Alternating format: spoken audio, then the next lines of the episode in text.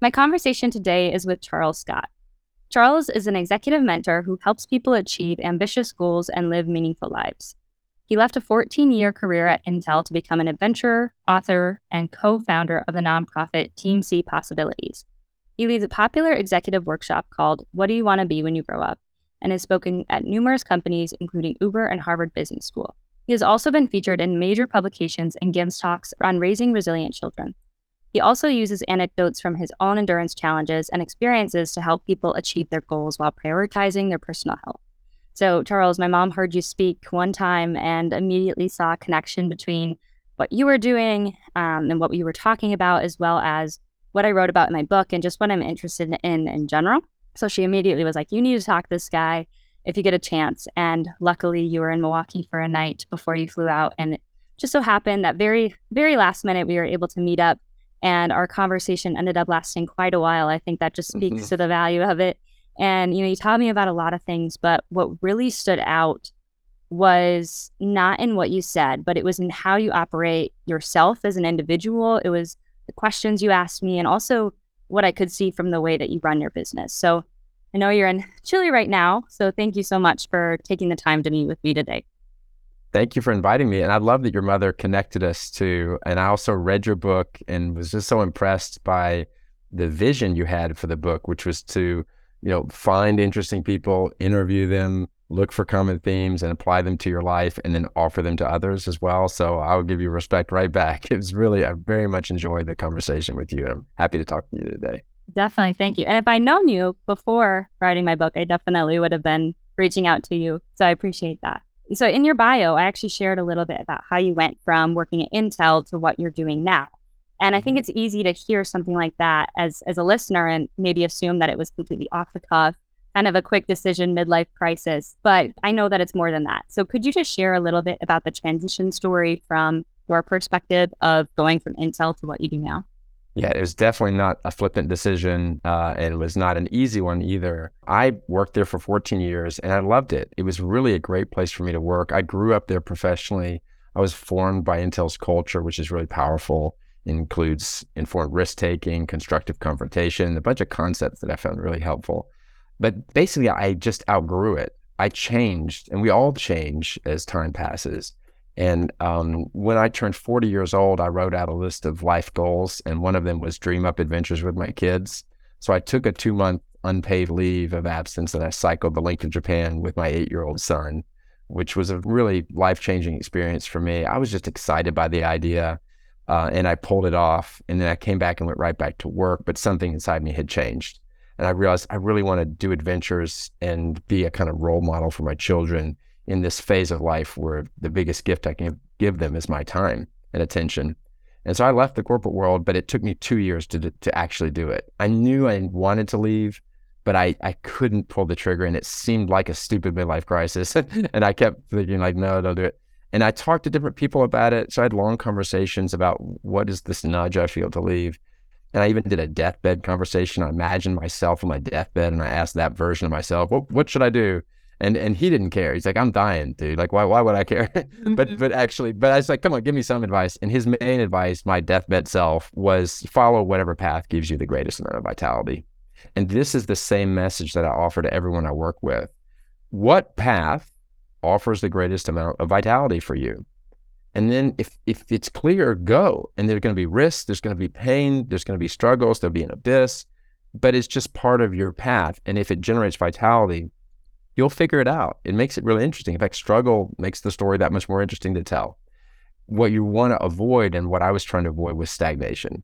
I just didn't want to kind of fade into old age or or or follow a conventional path that didn't feel true to me anymore. So being authentic to myself was seeking whatever gave me vitality. And in this case, it was dreaming up crazy adventures with my kids. And I ended up cycling over seven thousand miles with them around the world and writing two books about it. And that emer- from that experience, organically, what I've become professionally kind of emerged out of that. Yeah. And you bring up a really great point that it changes over time, right? So it's not like what you're doing right now was supposed to be what you were doing when you were twenty. Even though sometimes I think a lot of times people look back on their life and say, oh, I wish I would have just started doing it sooner. but you're kind of different people in different parts of your life. And that's also the beauty of sometimes having, whether you want to call it a midlife crisis or just the natural way that we're supposed to evolve. And so I think it's really great that you bring that up and, and how that is supposed to change, because it's so easy to get caught up in what we what we chose for ourselves when we picked a major or what we chose in our first job, that that's just supposed to be who we are for the rest of our life. So that alignment and authenticity piece. And one thing that I learned from you is that even though I felt like I was very authentic, I literally wrote a whole section about the pieces that I learned about authenticity in my book. What I learned is that you can also always be more authentic. And I learned those through the questions that you were asking me, because I was talking to you about this podcast and how people say it's best to niche and there's advice out there to do this, there's advice out there to do that. And you challenged me by helping me really realize you can do whatever you want and whenever you want, with some, of course, some stipulations. But if it doesn't work out the way that you had planned and you're not enjoying it or whatever it is, that you can change and you can do something else when that time comes. And authenticity goes deeper than we might think. So even when we're thinking we're being authentic, there's always that second question that you can ask yourself to really get a little bit deeper. So before this conversation, I looked up the definition of authenticity just on Google. And I'm sure maybe you've done this before too, but what I found is the definition of authenticity that Google gives is the quality of being authentic. So then I was like, okay, kind of circular. I looked nice. up the, the, yeah, I looked up the definition of authentic and it said of undisputed origin or genuine. So then I looked up genuine, still kind of circular, get, getting to the point a little bit.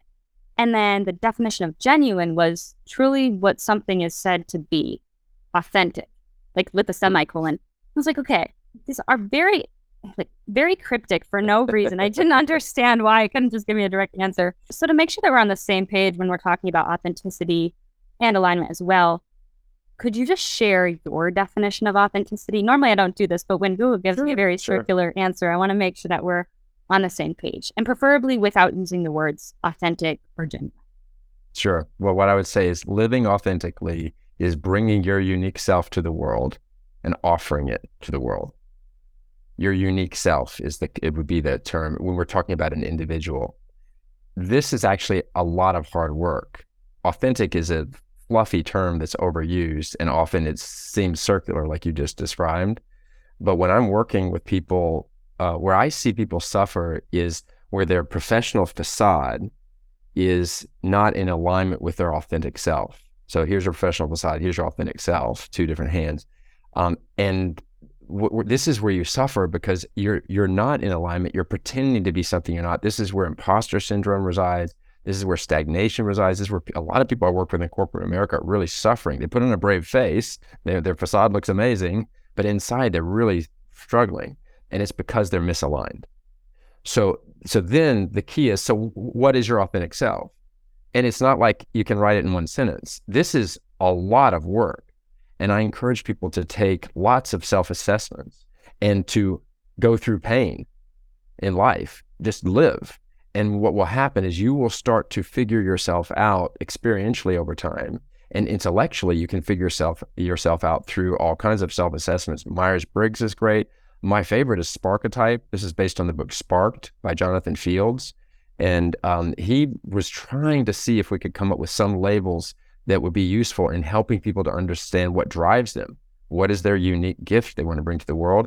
And the more you understand this part of yourself, the more work you do here, the greater your possibility to align it with your authentic self. And then you bring that to the role that you're playing. We're all actors on stage. We all have professional facades. It's okay. But but if you can bring it to alignment, then you do it your way. And this is your point about the my advice to you about your podcast. Yes, there's a wrong way to do podcasts, right? If this was an eight-hour interview, you would nobody's going to listen to the whole darn thing. So sure, there's a there's a craft around this. But then be, beyond the craft, who are you? And what do you care about? And what is your personality? And you will attract other people. The more authentic you are, you'll attract people that way. The one other book, I think we talked about this when you and I um, met in person, is The Principle of eighteen. So going back to your earlier point about we're allowed to change, The Principle of eighteen is the title of a book by Eyal Dunan.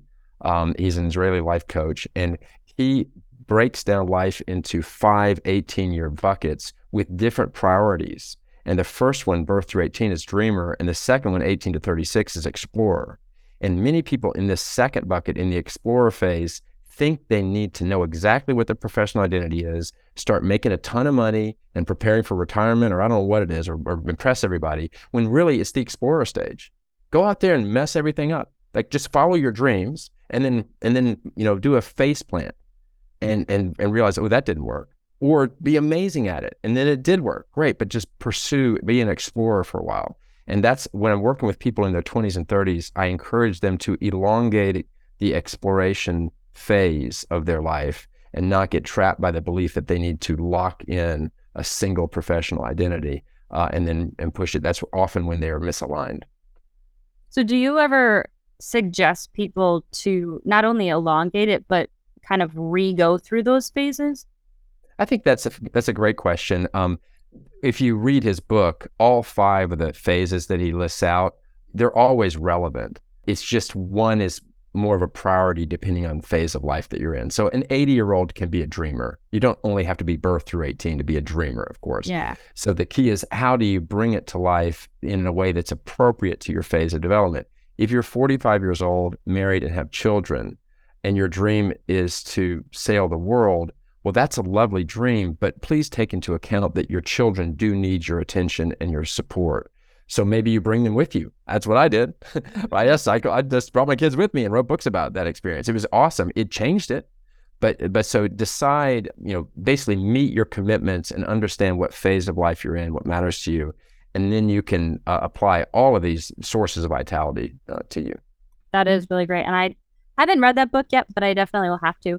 One other thing that you brought up in the conversation before you brought up that book was this concept of having the personal facade versus our true selves. And I think sometimes people don't really know where that line of there is professionalism when you're working in a certain corporate world, and there is being your personal self. So even when you're bringing your personal, true, authentic self to work, there's still lines that, you know, you're not going to show up to work in sweatpants. You're going to have a different style of language when you're talking to customers and then your friends versus your parents or whoever you're talking to. How do you know where that line is, whether you're aligned with that? Yeah, um, the way I'd, I think is helpful to think about it is to imagine yourself as an actor on stage. So your professional facade is the role you're playing on stage. So you're in a play and you're an actor playing a specific role. The audience knows you're an actor, right? But if you're good as an actor, the audience will will be transported along with you into the role you're playing, and they will enjoy the journey with you because you're really good. And so some people will talk about certain actors play certain roles really, really well. And so you want to see this Broadway musical, but only see it when so-and-so is playing this character because they're so amazing at it, right? We all know they have a life. We all know they're an actor, but in this play, they're incredible in this role. So own the fact that you're an actor on stage. There's a bright spotlight on you. People are paying attention to what you do. So you right now are playing the role of a podcast interviewer. You have done your homework, right? You introduced this and you've created a set of expectations for the listeners. And you're asking questions that aren't too long, but they're on, on target, on target, et cetera, et cetera. So you're playing a role and it's fine. And some people play the role really well and some people don't. So focus on the craft of the role, but then also bring you, your real self, your authentic self to the role. And when you marry those two things well, you're incredible. And people are like, she's just awesome as a podcast interviewer, or they're awesome in that Broadway musical. Uh, and that's the way to think of it. So these two can come together, but it's okay to be an actor on stage. Don't feel badly about that. We all do that when we have a professional role to play. What are your thoughts on the quote, fake it until you make it?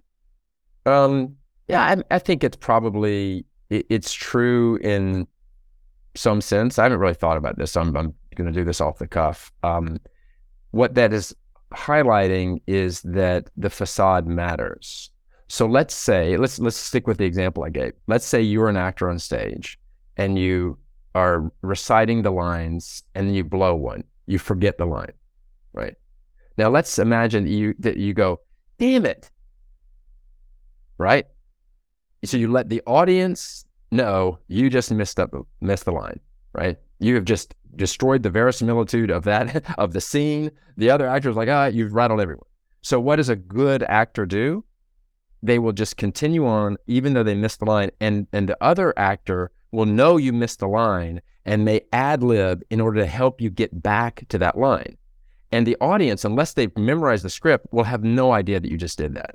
So that would be an example, perhaps, of fake it till you make it. You can make a mistake, but it's how you respond to the mistake that I think is most important. And a corollary concept is you're allowed to be angry sometimes. Don't be afraid of strong emotions like anger. Anger is a natural human emotion, and it's not that the, that emotion is bad, it's how we often respond to having that emotion that can lead to consequences that we don't like. So think about your response to a situation where you may have messed up or you may not know what's going on, and that's where fake it till you make it might serve you. My preferred approach is to just own when you don't know something. So just own it and then work on it. But if you're in a situation like an actor on stage live, you want to fake that it was and, and, and keep it going. So if you're in front of a customer, you're giving a keynote speech, just keep going. People forgive you for your mistakes, right? So I don't know, that's kind of my nuanced response, but I hadn't really thought a lot about that. So if I thought more, maybe I could come up with something more articulated. That'd be my opinion. No, that's good. I mean, I first of all, love the analogy because I think really well in analogies. And I, I think that's a very good, good explanation because I've heard, I've heard conflicting opinions on when people say fake it till you make it. And I also think that's a matter of perspective on, there's a lot of different situations in which you might say that, where you might really agree with that statement or feel the same way about, like with the analogy that you brought. So I think that's a really great, really great point. I wanted to come back to authenticity and specifically authenticity and how it's changed, because I feel like consciously being authentic, you know, asking yourself the questions to figure out whether you're aligned, whether you are having what you really want, just thinking about it and asking those questions is sometimes easier than being authentic subconsciously in the environment that we have. So like, we're constantly being influenced by the environment that we're in, whether we want to or not. But now specifically, we live in a time where we're constantly getting information, whether it's good information, bad information, neutral information, whether it's educational, maybe information about what we should be doing or shouldn't be doing, like any of the advice, and also information about what other people are doing, right? So it's a constant feed of information. So one thing that's changed a lot, though, is is the internet, the information age, and social media especially, right? People talk about how it's rapidly growing and it's really changing the nature of a lot of things. But what I'm curious for you is, how have you seen the internet, the information age, social media, all of the technology and changes that have happened uh, really have an impact on our ability to remain authentic? Yeah, I think it's a great question, and I think a, a real challenge for our time. Social media has the power to be liberating. It allows you to be a part of a number of groups, of identity groups that can serve you, but it also can trap you. And I think the biggest trap in social media is it allows a vocal fringe uh, to to be perceived as if they represent the majority. You you have a lot of people, I think it's a small percentage of, of people online who are radical on one side or another, and they will perpetuate a certain narrative uh, that's, that's negative uh, and not healthy, uh, and then it'll get amplified and repeated over and over again. And so if you are kind of in the middle on this, or just not radical, and they're just a loving person who wants to connect with others, you may think that that's a majority view. And that's dangerous, because then you silence yourself and allow the, the radical fringe view that is really destructive to be perceived and take over as the majority view. So my advice uh, and the way I try to live my life is just ask why. If there's something that seems really agitating, that makes me upset or fearful, dig into why is it that I'm being agitated by this thing? Like, and is it really true? There's a lot of B S out there, of course. So that's that's one way to think about it. The other is is what I said at the beginning, the identity groups. Try to be a part of as many or of many identity groups based on your hobbies and your interests, and surround yourself with a diverse set of opinions. And that can help inoculate you from the echo chamber of just one identity group, us versus them, right? And so I think that's a really important way to try to deal with social media. I limit, I don't spend a lot of time on it at all, just personally, but but except to just check in with some old friends for, perhaps, but it's it, it's easy to get sucked into uh, that particular medium in a way that I don't think is particularly healthy. Yeah, well, and now too, with the algorithms just getting stronger and stronger, and the money that's made from people, from exactly what you just said, even though we know that we don't want to get sucked into that, but what's going on behind the scenes and, and even subconsciously too is really powerful. And like you said, it's, it's a scary thing to be in an echo chamber and uh, at least to consciously try to figure out ways to get out of that. Have you, so I, I, I know I sent you an email about it before. Have you read the book Wanting by Luke Burgess? I have not.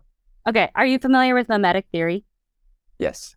Okay. But, so but but but give me the framework and way you're framing it, please. Okay. So yeah, I, I'll be interested to see kind of like what your thoughts are on mimetic theory and what you know um, versus what was in the book, because this was my first introduction to the concept of mimetic theory. It's called Wanting, the Power of Mimetic Desire in Everyday Life. And essentially the theory is that it was discovered by Rene Girard, and the theory itself is that a majority of what humans desire tends to be mimetic, meaning imitative, meaning we don't just, it doesn't just come from us individually. We we tend to learn what we want and desire based on the models in our world, whether they're in our circle, which in the book, he kind of labels the two different models in our circle versus out of our circle is Freshmanistan and then Celebristan. And he talks about the different ways that those kind of play a role because they are different. So we, we learn to desire based on what our mo- models want. So we follow trends because we see that it's something desirable to other people. And we maybe, something that I've found is that a lot of times we'll still justify with very objective reasons why we chose to do something or why we chose to buy something. I think like right now, for example, are you familiar with like Stanley Cups? No, you mean, okay. I only know, I only know the hockey, the sense of hockey. Oh, I didn't even think about that. Oh my goodness. We're, yeah, we're different generations, I think. Yes, we are. Sorry. No, that's okay. So Stanley Cup is like a very prime example of a trend that is happening right now. It's a water bottle. I feel like water bottles and fashion are things that are very prone to trends. I don't know what it is. And I don't know if, if you've seen it too, but it, like Hydro Flask with, I have this, the Owala water bottle, and this is becoming like popular now. It's really strange. But I think what's interesting too is I'll have friends. I have friends who have the Stanley Cups, not the hockey. That's yes. so funny. Um, I'll have friends that, or I'll see on, on social media or whatever it is, people explaining why the Stanley Cup is so great. They say it fits in a cup holder. They'll say it holds a lot of fluid. It keeps your drink really cold. It has a straw. I think there's a lot of drinks that have that general framework and those those aspects to it. So it's kind of funny that we justify it with those things and very objective statements to make us feel like it was completely our decision to do that. I'm definitely subject to trends just as much as anybody else is. Another example would be, and I know you said you're familiar with mimetic theory, but just to kind of like jog our memories about it, right? Um, so like kids playing with toys. I don't know if you're around kids a lot. I know you have children of your own, um, mm-hmm. but thinking of very little kids, like they might be in a room and there's hundreds of toys in a room and nobody's playing with the little Mister Potato Head in the corner. But then once little Tommy or whoever it is starts playing with that, seems really interested in it, then the other kids want it. Then it starts a fight. And I know I see this a lot with my nieces and nephews. I have three nieces and two nephews. And it seems so silly, but it's how we're wired. And the funny thing is, I was thinking about this example. It, it's funny because as an adult, I see this. And in a moment, I'll be with my siblings or whatever it is. And it's like, it seems so silly. There's toys everywhere. There's all these things. You didn't even want the Mister Potato Head until Tommy started playing with it. And I, I sit back and I think like, oh, that's funny. Like, oh, that's just something that kids do. Until I realize it's the same exact mechanism that we adults tend to have. And maybe it's not as overt with the screaming and crying that's happening. Like we might not scream and cry about something that with that same situation. But I think in some cases it could even be more destructive if it comes in a silent form of negative emotion, whether it's envy or anxiety or other negative sure. emotions that we have over things that we don't even really want. So I think mimetic theory, it's one of those things that makes a lot of sense when you hear it explained in the way that it is explained. I think like any, you know, bias or things that we're we're seeing in our everyday life, but once it's explained to us, it's like, whoa. And it's something that I never really accounted for the impact that it actually has subconsciously yeah. and specifically in authenticity, which is why I wanted to bring this up is because yeah. I think it really, it really is intertwined.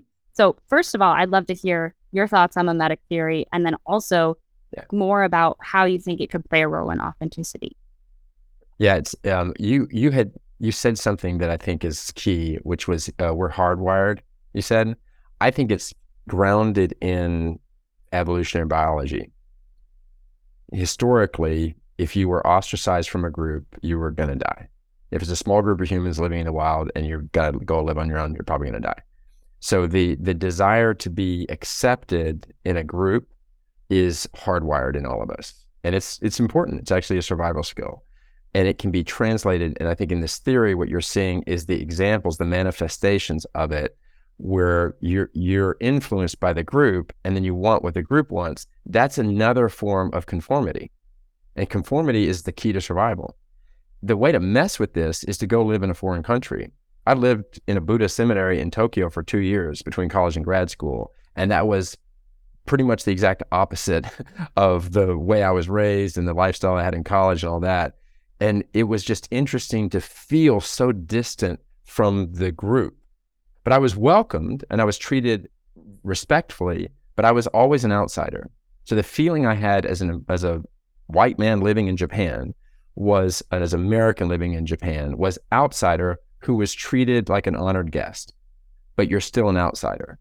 And I, I noticed that I felt it myself and others, a desire sometimes to take on the tendencies or interests of the Japanese people I was around. Why? In order to be more accepted. Uh, and so that was interesting. So I lived it and felt it. And so that's, that's um, if you stay in one place and grow up, it'll be harder to see it. So extract yourself from your parochial environment and go live somewhere radically different, and it'll bring this out and start relief. And then you got to decide who you are. The other thing, and this was something in Japan, there's a term called the nail that sticks up will be hammered down. So that's a more of a collectivist society that puts the greater emphasis on collective needs over your individual needs. You and I were raised in a society that uh, celebrates individualism. And so when we talk about authenticity, we keep talking about you as an individual. And I said, bring your unique self to this world, right? But uh, someone raised in a different culture might speak very differently about authenticity, and authenticity might be alignment with what best serves the group and not doing selfish things that you might want to do, but that harm the group. Maybe that would be their definition of authenticity. So I think this theory is really about um, you being accepted in and, and making choices that allow you to to reinforce, I'm definitely a part of this group, and where it's unconscious in, in many ways. Yeah, I, I first of all, I love that tip that you kind of subtly gave in there to to go to another country, and, and whether you can or cannot do that, there's always different ways of going to other groups that aren't like yourself. I like your point. If you can't go to a foreign culture, you can you can join a different group uh, with some, a very diverse set of perspectives, and you'll have a similar experience. I think what I like that you bring up and kind of go into more in depth in is that a lot of times it's so easy to think, oh, mimetic desire, I wish I wish we didn't have that. I wish we didn't have this bias or that bias. But I haven't come across a certain bias that, although maybe at, at the face of it is very, you know, why do we have that? There doesn't really make a lot of sense. Um, but you mentioned conformity, and whether that's through mimetic desire or the conformity bias, there's always a root in why we have that.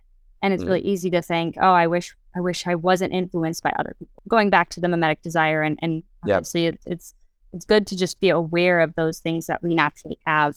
Um, but for me, what I was thinking is that it's one thing when it comes to material pr- possessions, whether you're talking about a Stanley Cup or fashion or mm-hmm. uh, things like that. But I think it's a whole different, not necessarily problem, but thing to consider when we talk about society's influence on how we choose to spend our time.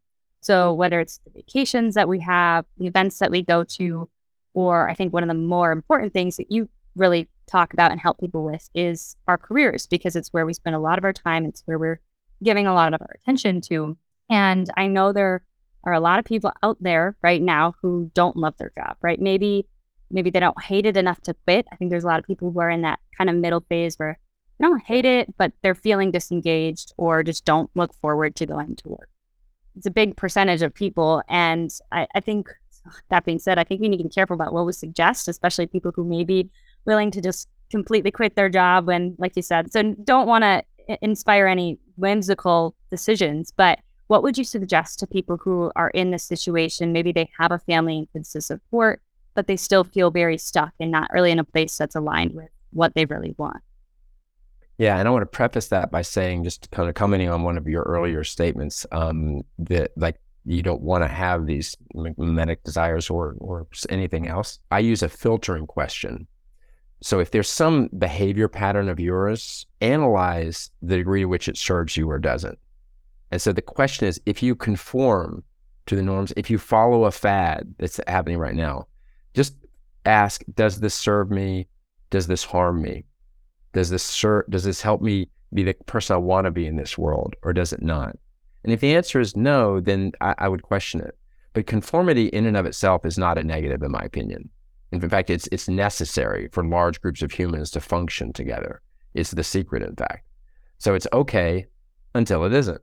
And you got to tell me the the line where until it isn't. You notice when I said I left my fourteen-year career at Intel, it took me two years of pr- processing, of feeling the nudge, of resisting it because I thought it was stupid to, for me to leave, and then finally taking action with a lot of reflection and plans in place. So when I'm working with people who are dissatisfied in their career, um, the first suggestion is to do the hard work of figuring out your sources of vitality, right? And that's why I said take lots of self-assessments. I mentioned Enneagram and Sparketype. Uh, also, the the technique I use is I say write out a list of things that both excite and intimidate you. That's another way to just kind of reveal where your sources of vitality. And as you get that data, look at your current situation and don't make any radical changes. Stay in the same job, stay in the same relationship, stay in the same house, but look for ways to bring your vitality to life in your current situation. And that can involve delegating tasks that you don't like to do. That can involve boundary setting against uh, things that you that are where people are trying to ask you to do things that are inappropriate or that you don't want to. And it involves investing in the stuff that gives you vitality. So can you take your current job and can you turn up the dial on the stuff that gives you vitality and turn down the dial on the stuff that doesn't? An example of this would be a person I worked with who really loved mentoring others, but their their job and job title did not involve any mentoring. But in the company, there were people who needed help. And so what he did is he would go to those people and offer, if you want some advice, I'm happy to give it. And, and they'd meet like once a month for lunch or something. And he played the role of mentor. Another person I worked with, same situation, created an entire mentoring program, like institutionalized it. And so what they're doing is they have a day job, but then they add on to it this thing that gives them value and meaning. And all of a sudden, they're feeling a little better about what they're doing at work. So I always advise people to start incrementally there. Can you adjust your current situation with self-knowledge of what gives you vitality and start to make subtle changes or not so subtle changes in your situation? If that doesn't work, if you're still agitated, then what you do is you look outside of work. What hobbies and relationships and activities and groups can you be involved in that give you a lot of joy that can counteract some of the, the the mundane crap you have to deal with just to pay the bills? So you can do those two things. If you've done those two things and you're still really dissatisfied, I'm happy to talk with you about my own major transition. Uh, and if, if you want to leave and go do something else, go for it. It's just risky and hard.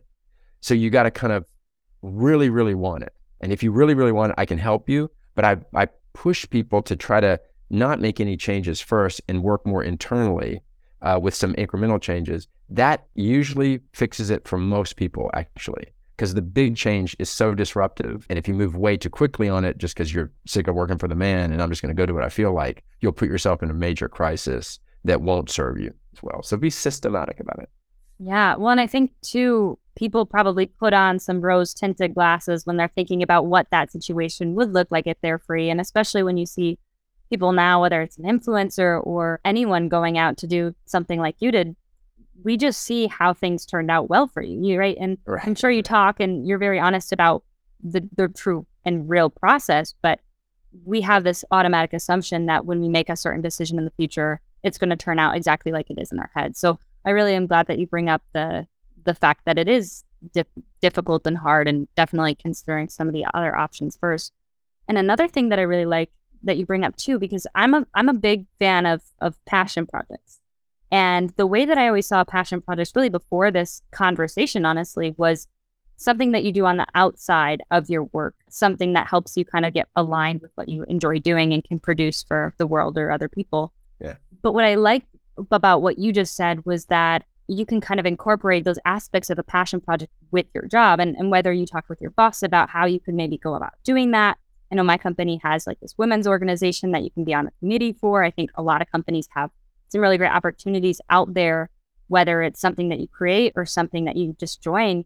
And I love the thought of not necessarily needing an, an external passion project, but figuring out how you can bring some more, some more of that passion into your work.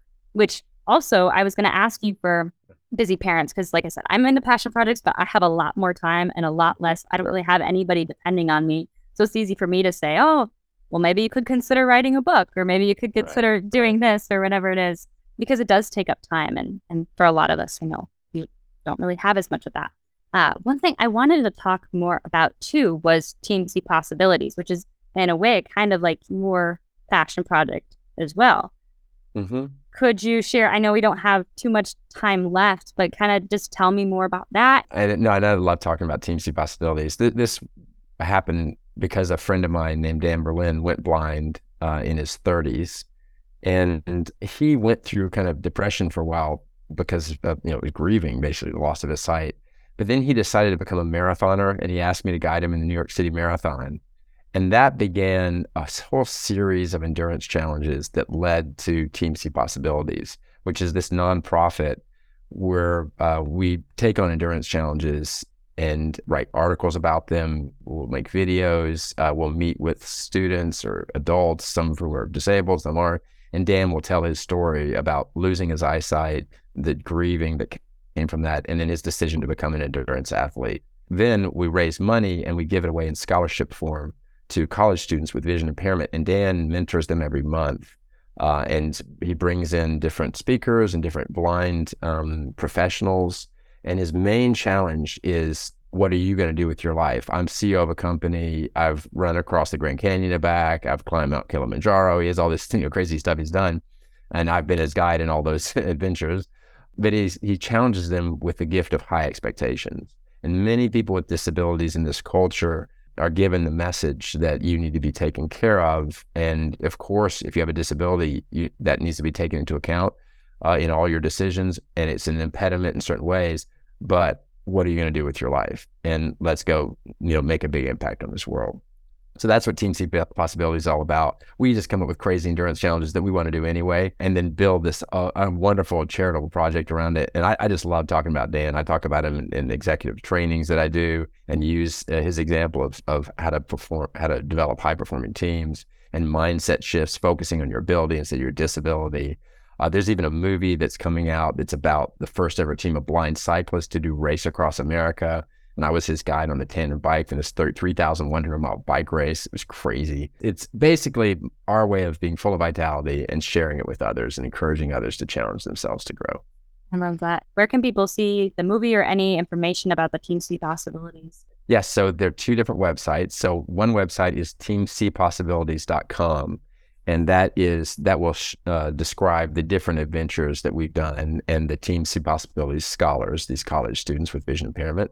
And then there's a second website, which is um, uh, team see to see dot com. And the first C is spelled S E A, and then it's T O and then S E E, uh, which was our team name for Race Across America. Um, so Team C to C, we started the Pacific Ocean and we rode to sight is the wordplay. Um, and that they'll see a trailer for the movie called Surpassing Sight. And that's and, and you'll be able to see the trailer, and then it will be released later, uh, probably later this year. Wonderful. No, I, I'm super excited to check that out when it comes out. Are there any other resources or books that you'd want to recommend, that whether it's with Team SEE Possibilities, the the passion projects, or just, you know, a- alignment and authenticity? Yeah. So I've mentioned two. So I mentioned The Principle of eighteen by Eyal Dunan, and then Sparked by Jonathan Fields. And I'll add a third that's just for fun. This is a fun book, but I really loved it. It's The Lion Tracker's Guide to Life by Boyd Vardy. The one-liner out of it that I love is he says, um, I don't know where I'm going, but I know exactly how to get there. But it's I thought that's a great summary of, of a way to go through this world. The trap, particularly for young people, but it happens at all phases of life, is to expect that you're supposed to know. You're supposed to have it all figured out, and you're supposed to consistently follow that trajectory. And the truth is, you, it unfolds, and you have experiences, and you change, and it's messy. And it's really only in retrospect, looking back, that you can draw those lines so clearly. And so I don't know where I'm going, but I know exactly how to get there. It means you trust the process of working towards authenticity, authenticity, of generating vitality, of collecting um, you know, experiences and finding groups of people and doing the hard work to learn and grow, and then offering that to others.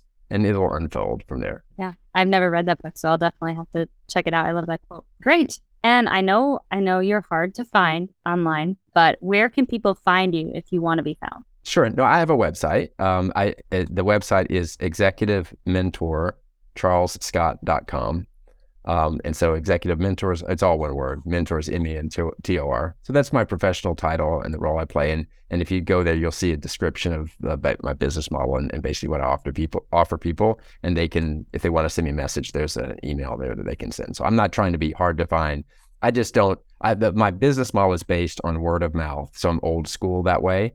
And I'm not using social media. I'm not randomly, you know, putting stuff out in the world so much. And so that might make it a little bit harder. But I'm happy to be found by anyone who thinks that my the way I'm going through this world resonates with them, and they think I can be a helpful resource for them. Of course, feel free to reach out. Definitely. Well, it is hard to find people when they're not trying to be found, because I feel like every when everybody's trying to be found, it's it's kind of like a, a sea of the internet. That's it's hard. Sure. And before I let you off, I do end with a challenge. So I'm gonna give you the opportunity to give a challenge to anybody listening. The only, I guess, requirement is that it has to be a habit or specific action that somebody can physically do today or tomorrow that helps them get closer to being aligned with with themselves and authentic in this moment, in where they are right now. I love the question. Uh, so all right, here's my challenge. So tomorrow, can you spend tomorrow, your finite time and energy, ninety plus percent of it on things you love to do, you're good at, and you find meaningful? Can you structure your day so that ninety percent of your finite time and energy is spent on things you love to do, you're good at, and you find meaningful? If you think this is a ridiculous challenge, there's no way you can do that, then you're right. But if you think it's possible, you're also right. So my challenge to you is to believe that it's possible. It is. This is the way I live my life. And then see, is there any way to structure your day so that it's just an increasing percentage of time? I gave this challenge one time to someone. He said, I got maybe, I can do maybe ten percent. And I said, can you get it to twenty? He said, maybe. I said, great, try that. Get it from ten to twenty. But my challenge is to make it the vast majority of your finite time and energy is spent that way. And the more of us who do that, the more you know, a gift you give to everyone around you is permission to try to do the same. And then collectively, we can generate an insane amount of vitality. I love that. Thank you. Thank you so much. Thank you for inviting me. No, I really appreciate it. And and I love what you're doing too, the, the impact you're having on the world. Keep doing it. It's fun uh, to to just explore these ideas and offer them to people too. So thanks.